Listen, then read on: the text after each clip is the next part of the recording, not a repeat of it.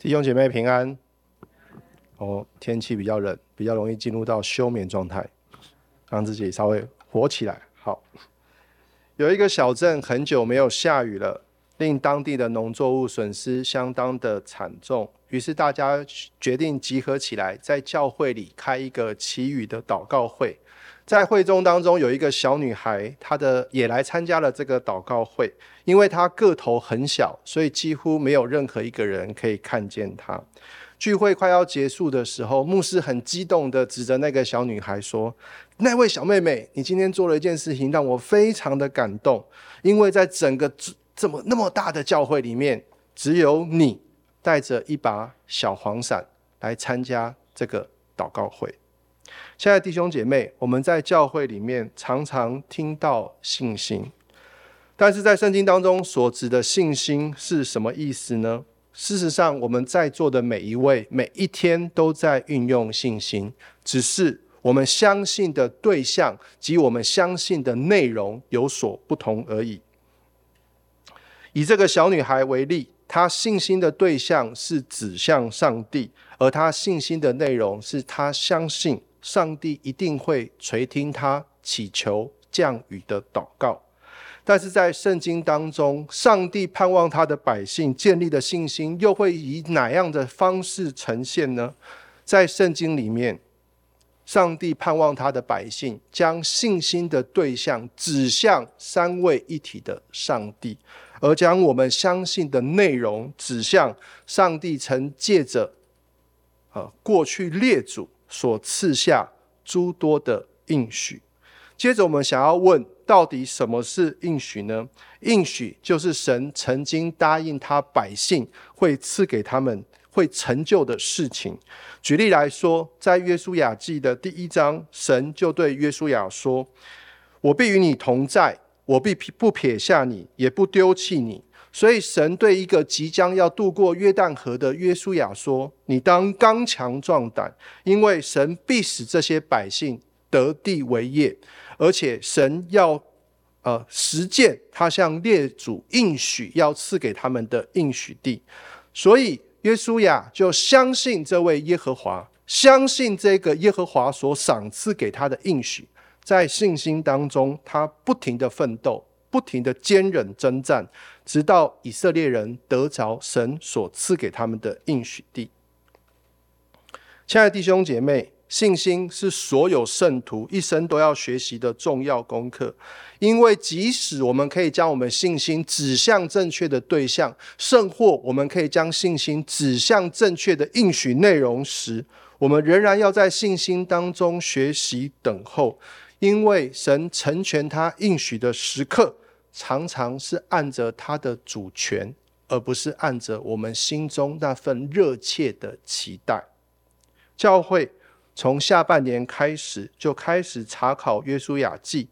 当雅各雅各书的作者雅各在解释什么是真信心的时候，雅各也引用约书亚记的第二章，谈到妓女拉合的故事。若我们回顾约书亚记第二章，我们就会明白，妓女拉和她信心的对象指向的是谁呢？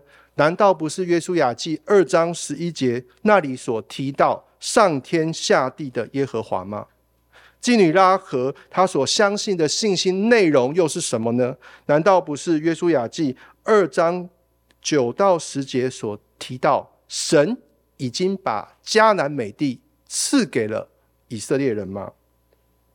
所以在信圣经当中，一个真正对上帝有应许、有信心的圣徒，他们常常可以在应许尚未成全之前，就满心相信，并且凭着这一份信心，不停地奋斗。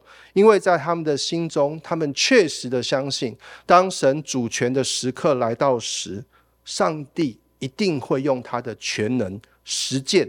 他给列祖们的应许，我相信大家有些人在读《生命记》或者是《约书亚记》的时候，会感到有一些些的不舒服，特别是关于神要求以色列人要赶出迦南七族的经文，因为当我们在初读这些经文的时候，我们会误以为神是无差别的对待所有的迦南人。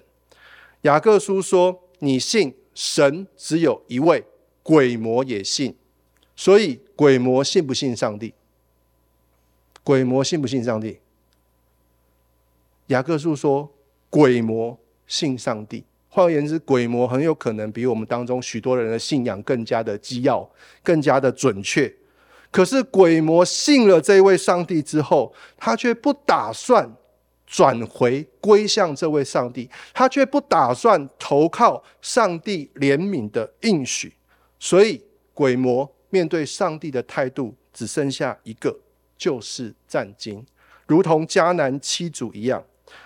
但是，在这些即将被赶出的迦南七族当中，也有像妓女拉合和基遍一样的迦南人。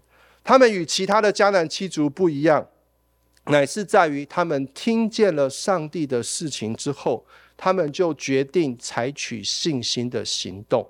以拉合为例，他就凭着信心接待了探子。为什么他要采取这样的行动？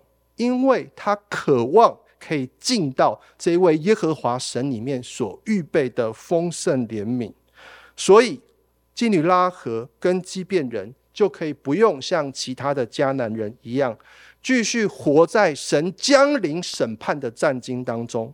雅各书透过约书亚记拉合的故事教导我们，什么是真正的信心。雅各书说，真正的信心是会带出行动的信心。真正的信心不只是在悟性上理解上帝的话语与应许的内容，真正的信心如果没有带出其对应的行为，雅各说这样的信心是死的。更强烈一点，这样的信心是死亡的。我们今天要传讲的经文范围在约书亚记十六章一节到十七章十八节，主要是提到马拉西支派跟以法莲支派抽签分地的过程。雅各的儿子约瑟在埃及做宰相的时候，他生了长子马拿西，次子以法莲。雅各快要离世的时候，就把约瑟招来他的床前。雅各对约瑟说：“你所生的这两个儿子，要与父职同辈，就是他把他提升了一倍，从经济舱升到商务舱啊。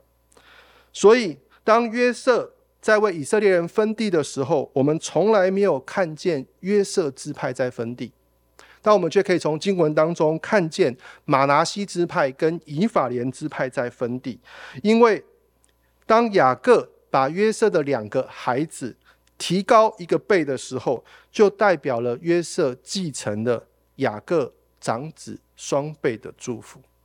在古近东文化里面，长子拥有照顾父母跟那些弱小弟兄姐妹的责任，所以他们可以从父亲那里得到双份的产业。所以那多一份不是他的权益，那多一份是他的责任。当我们在进入到十六章前，让我们先回顾一下十二到十五章的重点。在约书亚记里面，十二章就记载了约书亚击败了三十三个恶王。如果按照约书亚已夺得的之地，就是左边那张图黄色区域的部分，从十三章。一节一开始，耶和华对约书亚说：“你年纪老迈，未得之地甚多。”所指的就是左边那张图粉红色区域的部分。从十三章一开始，神先分配河东之地，就把河东之地分配给两个半支派。从十四章开始，神继续将信心的疆界分给九个半支派的人，如右边的这张图所示。每一个支派所画出来的那个界限，称之为信心的疆界。点安哥为什么会说九个半支派所得到的地界是信心的疆界呢？因为这九个半支派还没有真实的攻取这些土地，所以他们的信心仍在一个过程当中，在一个未实现要进入已实现的过程当中。到了十五章。记载了犹大两个支派之间完成了一个美好信心的传承。犹大支派的加勒是第一个时代专心跟从耶和华的代表。他再一次来到应许地的时候，他年纪已经高达八十五岁。此时的迦勒对上帝仍然有一颗专心倚靠的心。他靠着耶和华的帮助，他主动单挑第一代不敢对付的亚衲族人，就是那住在希伯仑三个巨人族的族长。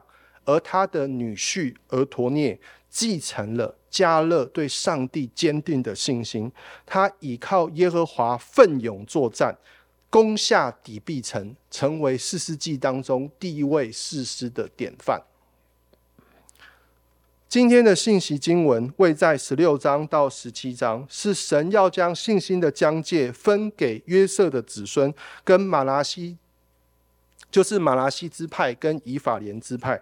如果大家有读过《生命记》的第一章跟《约书亚记》的第一章，我们就可以明白，如这张图所示的，上帝原本分给以色列人的土地是很大的，但实际上他们所占领的土地是很小的。而今天十六章跟十七章就在讨论，为什么马拿西支派跟以法莲支派无法得着上帝当初所划给他们信心的疆界呢？以我们个人的生活而言，仇敌的概念很有可能是在会议或在生活当中会常常与你有反对意见的人，甚或是与你诉讼开庭，站在你对立面要控告你的那一方。但在圣经里面，神的仇敌这个概念是指的有一群人，他们心里充满了各样的诡诈跟奸恶，并想要抵挡众善的源头。所以，神的仇敌除了想要抵抗上帝以外，他们还想要诱使上帝的百姓离开活水的源头。十六章一节到四节所记载的是约瑟子孙。再分河西的产业，以法莲支派在南边，马拉西支派在北边，所以这地界就是以法莲支派的南界，是蓝色线所拉出来的范围。十六章五节，作者使用两点一线的方式，就是使用亚他绿亚达跟上伯和伦拉出了一条红线，就是一条较为模糊的南界。到了十六章六到八节，跟十七章的七节，则是画出以法莲支派的北界，是绿色线的部分。作者在谈到玛拿西支派的北界的时候，并没有具体的讲到地点，画出那样的地界。但是作者提到玛拿西支派是与亚设支派跟以萨迦支派为邻。作者提到。以萨迦支派跟亚设支派有六处的城镇跟村庄划给了玛拿西支派。若我们读十六章一到呃十六章一节到十七章十八节约瑟子孙分地的经文时，我们可以从圣经作者的记述当中发现一件极其有趣的事情：十六章先分给谁？先分给玛拿西，还是先分给以法莲？先分给谁？十六章。Hello，先分给谁？先分给以法莲，就如同雅各先为约瑟的次子以法莲祝福一样。但是到了十七章一节，作者再一次强调，原来玛拿西才是约瑟的长子。在先前约书亚记第十章曾经记载约书亚与武王征战的故事。约书亚曾经打败过基色王。既然以色列人可以打败基色王，为什么玛拿西支派的居民的这个支派的百姓无法赶出基色城当中的迦南人呢？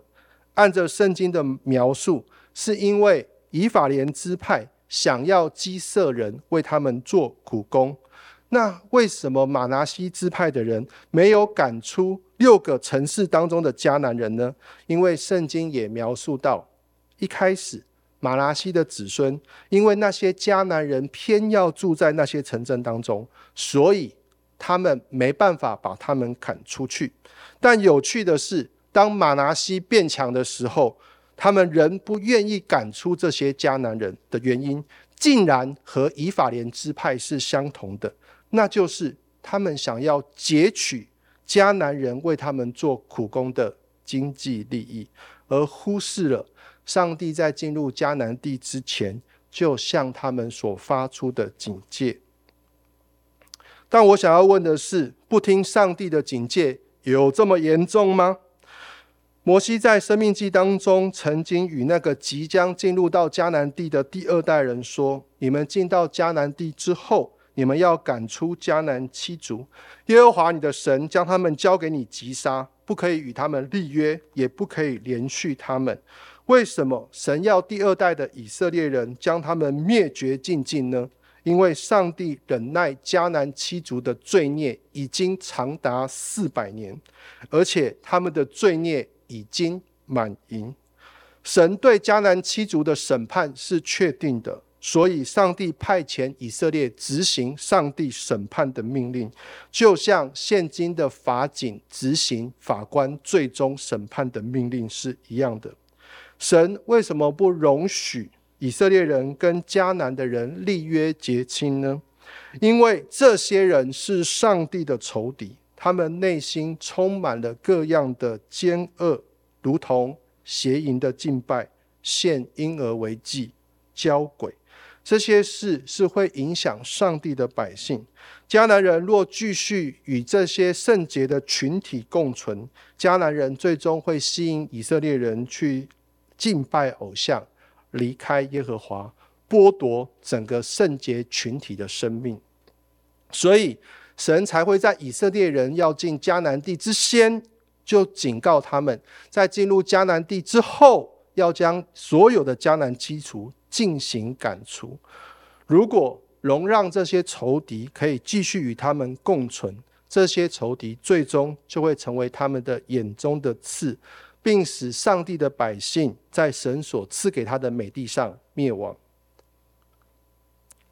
就好像是我们身体当中的癌细胞一样，癌细胞与身体当中其他正常细胞最大的不同，在于癌细胞并不提供身体任何正常的功能，但他们有一个热切的期望，就是他们期望要长大。癌细胞为了躲避身体免疫系统的追查，他们常常会假装自己是正常的细胞，而且他们会向呃血管发出血管增生的信号。他们盼望血管可以接到癌细胞上，提供癌细胞有充足的血液跟养分，使他们能够壮大。壮大后的癌细胞在身体里称之为肿瘤。从肿瘤上面所脱落的癌细胞会顺着血管直跑到身体的远处，入侵健康的组织。而这些跑到远处的癌细胞，它们仍然会渐渐的长大。长大完成之后，称之为移转瘤。一旦癌细胞完成了移转，癌细胞就会在身体的各处不停的长大，最后与这个共存的身体的癌细胞会夺取。整个身体的生命。如果有一个医生在癌症的初期，他发现了原位癌，他决定做一个切除的手术。这个切除的手术对整个身体而言是残忍的呢，还是恩慈的呢？在十六到十七章，以法莲跟玛拉西支派。他们选择不听上帝的警戒，是因为他们想要得到迦南人做苦工的经济利益。后来四世纪也记载了以色列人不听从上帝事先劝告的结果。上帝的使者向以色列人显现，因为你们不愿意听从上帝的命令，从今天开始，你们没有能力再将迦南七族赶出，你们会与他们一直的共存。他们会成为你们的网罗、机槛、肋上的鞭、眼中的刺。神所宣告的审判，在约书亚死之后就真实的发生了。被上一个世代所留下的迦南人开始发挥他们的影响力，影响以色列的下一代，使以色列的下一代离开耶和华，去敬拜迦南的诸神，就是巴力和亚斯他录。后来以色列人就活在神的仇敌手下，他们终日被神的仇敌欺压，生活极其痛苦。希伯来书的作者在第二章说，耶稣就是像约书亚一样的元帅，他带领上帝的众子脱离罪恶，胜过死亡。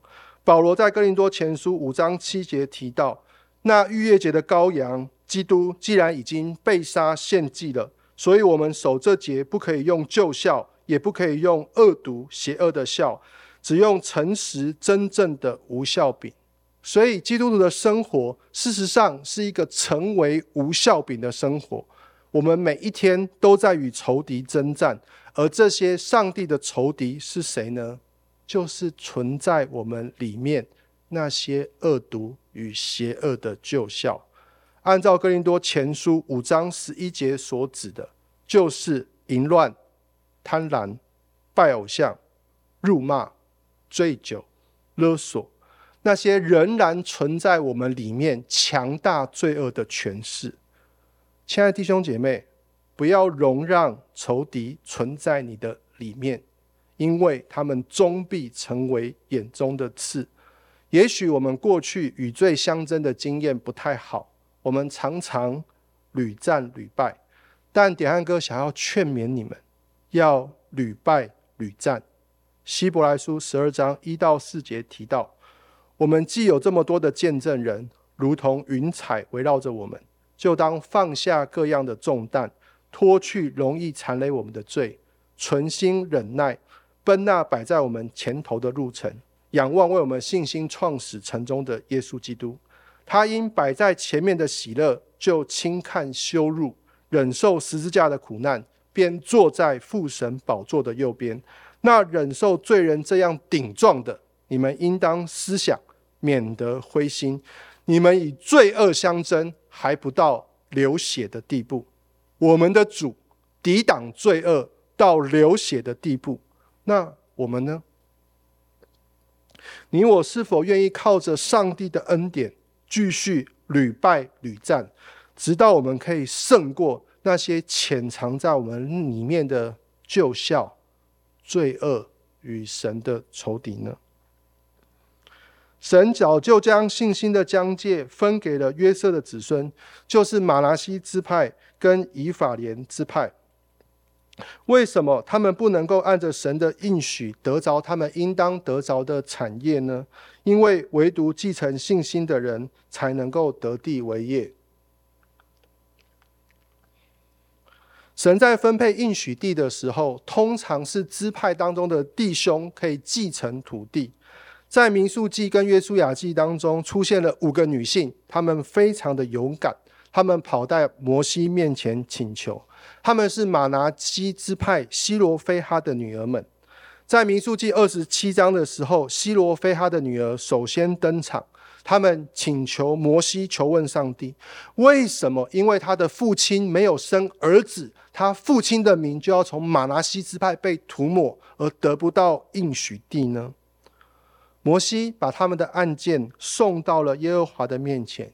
耶和华晓諭摩西说：“西罗非哈的女儿说的有理，你定要在他们的父亲弟兄当中把地业分给他们，要将他们父亲的产业归给他们。”有趣的是，这是有连续剧了。啊，到了民数记第三十六家，换马拿西支派的男性子孙跑来摩西面前求问，他说。假如五位希罗非哈的女儿嫁给了其他支派的人，当喜年来到的时候，马拿西支派的地就会归到其他支派。换而言之，就是马拿西支派的应许地就会缩小了。所以耶和华就晓諭摩西说：“希罗非哈的女儿可以随意嫁人，但是只能嫁在马拿西支派里面的人。这样。”以色列的地业就不会从这个支派归给那个支派。亲爱的弟兄姐妹，你们在读这一段经文的时候，你有什么感受？我的感受很强烈。我的感受是，我们的上帝是讲道理的上帝。这些道理背后所代表的真正意思是：当有信心的人看重上帝的应许，他们凭着信心去争取上帝应许要赐下的产业时，神会因为他们在乎这些应许，回应他们的请求。约书亚记就是连续剧的第三集。到了约书亚记十七章的一到六节，是记载了西罗非哈的五个女儿跑来约书亚面前请求，请求约书亚照着神答应摩西、答应他们的，将玛拿西支派当中他父亲的地业分配归给他。约书亚十分谨慎地处理这个请求。把他们当得的地业归给他，因为当人看重上帝的应许的时候，神会凭着人的信心，将信心的疆界赐给他们。所以神在分配河西约书亚半支派之地的时候，他把分给玛拿西支派的这些地分成了十份，其中五份给了激烈的男性子孙，他们得到了五份土地之外。激烈的五个孙女，就是西罗非哈的五个女儿，他们也得着了五份的应许之地。所以西罗非哈的五个女儿凭着信心，按着应许向上帝请求的时候，他们就为他们的父亲得着了应许之地。有趣的是，到了十七章的十呃十四节。作者也记载了约瑟的子孙所提出另一个土地的请求，那就是约瑟的子孙质疑约书亚说：“为什么明明我们有两个支派，但我们却抽一份签，我们却只分一块土地呢？”如果我们试着去统计约瑟子孙的总人数，大概是十二支派总人数的百分之十四，就是两个支派所占的总人数是十二支派的十四 percent。虽然约瑟的子孙他们只抽了一份签，但是他们所分得河西跟河东之地，占整个以色列人的应许地的四分之一以上。换而言之，约书亚的分给约瑟子孙的土地面积，已经远远超过他们的人口比例，而且上帝已经全然实践了雅各给约瑟的祝福，就是。约瑟是多结果子的树枝，是全旁多结果子的枝子，它的枝条探出墙外。问题是，为什么约瑟的子孙仍然觉得他们的土地是不够使用的呢？因为以法莲支派不愿意进入比利洗人跟利乏音人所经。居住的林地里面去砍伐树林，而且马拿西支派因为平原的迦南人有铁车，所以他们不愿意进去平原的城镇里面征战。为什么马拿西支派的人会惧怕铁车呢？铁车是一种战车啊，在那时候铁是一个极其呃珍贵的资源，他们会在这个战车的车轮、车轴跟旁边加上铁片，然后在前面加上一个冲锋头。想象一下，在平原上有个东西跑得很快，前面有一个冲锋头，会不会很可怕？会不会极具杀伤力？所以，没错，果然铁车真的就像当时最尖端的武器，就像现在的 F 三十五战斗机差不多了哈。可是，难道以色列人在先前的战斗当中没有遇过类似的武器吗？答案不是的。如果我们记得之前在约书亚记的十一章当中，当约书亚面对夏所王联军的时候，他就遇过极多的战车。只是当时神给约书亚一个战略，那个战略就是想尽办法砍断战马的脚筋，战车就会被迫使停下来，然后对战车丢火，战车就不会继续再动了。约书亚就是用这个战略得胜了夏所王的联军，跟他众多的战车。有一天，孟子劝齐宣王要施行王道，而不是霸道。孟子举了一个例子说：如果有一个人叫你挟泰山以过北海，你说我不能哦，那真的是你不能。但是如果有一个老先生说，你可不可以为我弯下腰折一个枝子？如果你说我不能，你不是真正的不能，是你不愿意如此而已。亲爱的弟兄姐妹，不知道大家是不是还记得，当初带领以色列人夺取河东之地的，难道不是马拿西支派的英雄马吉吗？带领以色列人进入河西之地，打败夏所王联军的，难道不是以法莲支派当中的约书亚吗？所以，以法莲支派跟玛拿西支派现在不愿意进林地得地为业，到底是因为他们不能呢，还是因为他们没有继承约书亚与马吉的信心而故意不为呢？约书亚再一次提醒约瑟的子孙：你们是族大人多，并且强盛。迦南人虽有铁车，虽是强盛，你们也能把他们赶出去，因为唯有继承信心的人，才能够得地为业。一九四零年，欧一文老师带着惠普大学的学生到英国去参观约翰卫斯理的故居。约翰卫斯理是十八世纪带领英国大复兴的布道家，当初。快要呃结束参访的时候，学生们纷纷都上了巴士，但欧一文老师却发现有一个学生不见了，于是他就绕回房子去寻找。他发现有一个学生在约翰卫斯理的房间里，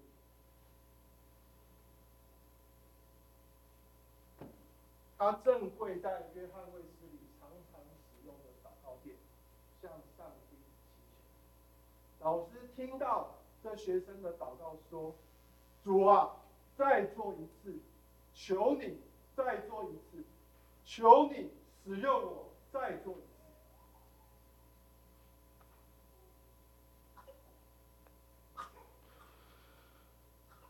这个脱队的学生，他的名字叫做格里汉。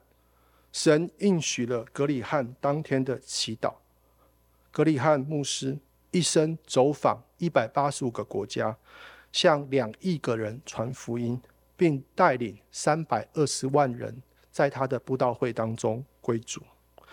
二十世纪拯救无数灵魂的福音运动，原来来自于一一个脱队的学生，他继承了复兴的灵，从屈膝的祷告开始。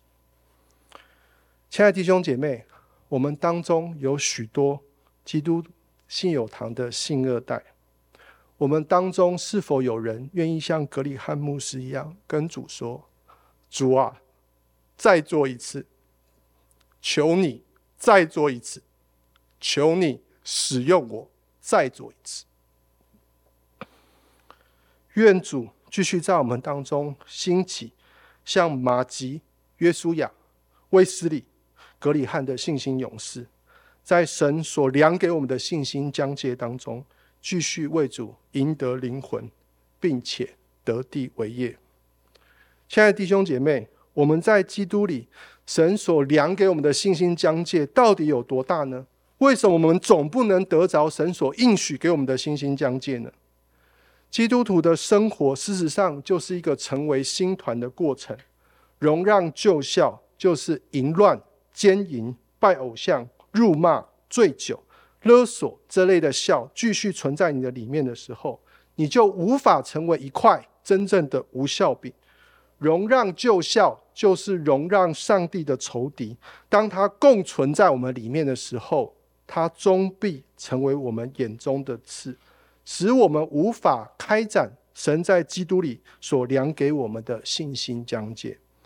既然我们的主耶稣基督已经为我们成为被杀的逾越节羔羊，我们就应当效法主，与罪恶相争。或许我们在过去征战的经验当中都不太好，我们常常打败。但亲爱的弟兄姐妹，要爱我们的主，要继续奋勇作战，因为我们还不像我们的主，抵挡罪恶到流血的地步。升入高天的基督为我们掳掠了一切的仇敌，并在基督里将信心的疆界赏赐给我们。基督早已为那些相信他的人履行了上帝在约上所有的要求，让我们可以借着他称义，并靠着圣灵领受一个新生命，活出因为爱父神、遵行上帝旨意的生命。亲爱的弟兄姐妹，当我们看到属灵的前辈们对基督的信心，甚或是我们更进一步看到基督对父神的信心的时候，你我是否愿意跟上帝说：“主啊，再做一次，求你再做一次，求你使用我再做一次，使我愿意拿出有信心的行为来回应你，在你所量给我的信心讲解当中，为你刚强壮胆，得地为业。”我们一同祷告。施恩的主，我们在你面前屈膝。主啊，求你再做一次，求你在我们当中再做一次，使我们可以刚强壮胆，在你赐给我们基督里的信心疆界当中，为你征战，并且得地为业。如此祷告，是奉靠救主耶稣基督的圣名。阿门。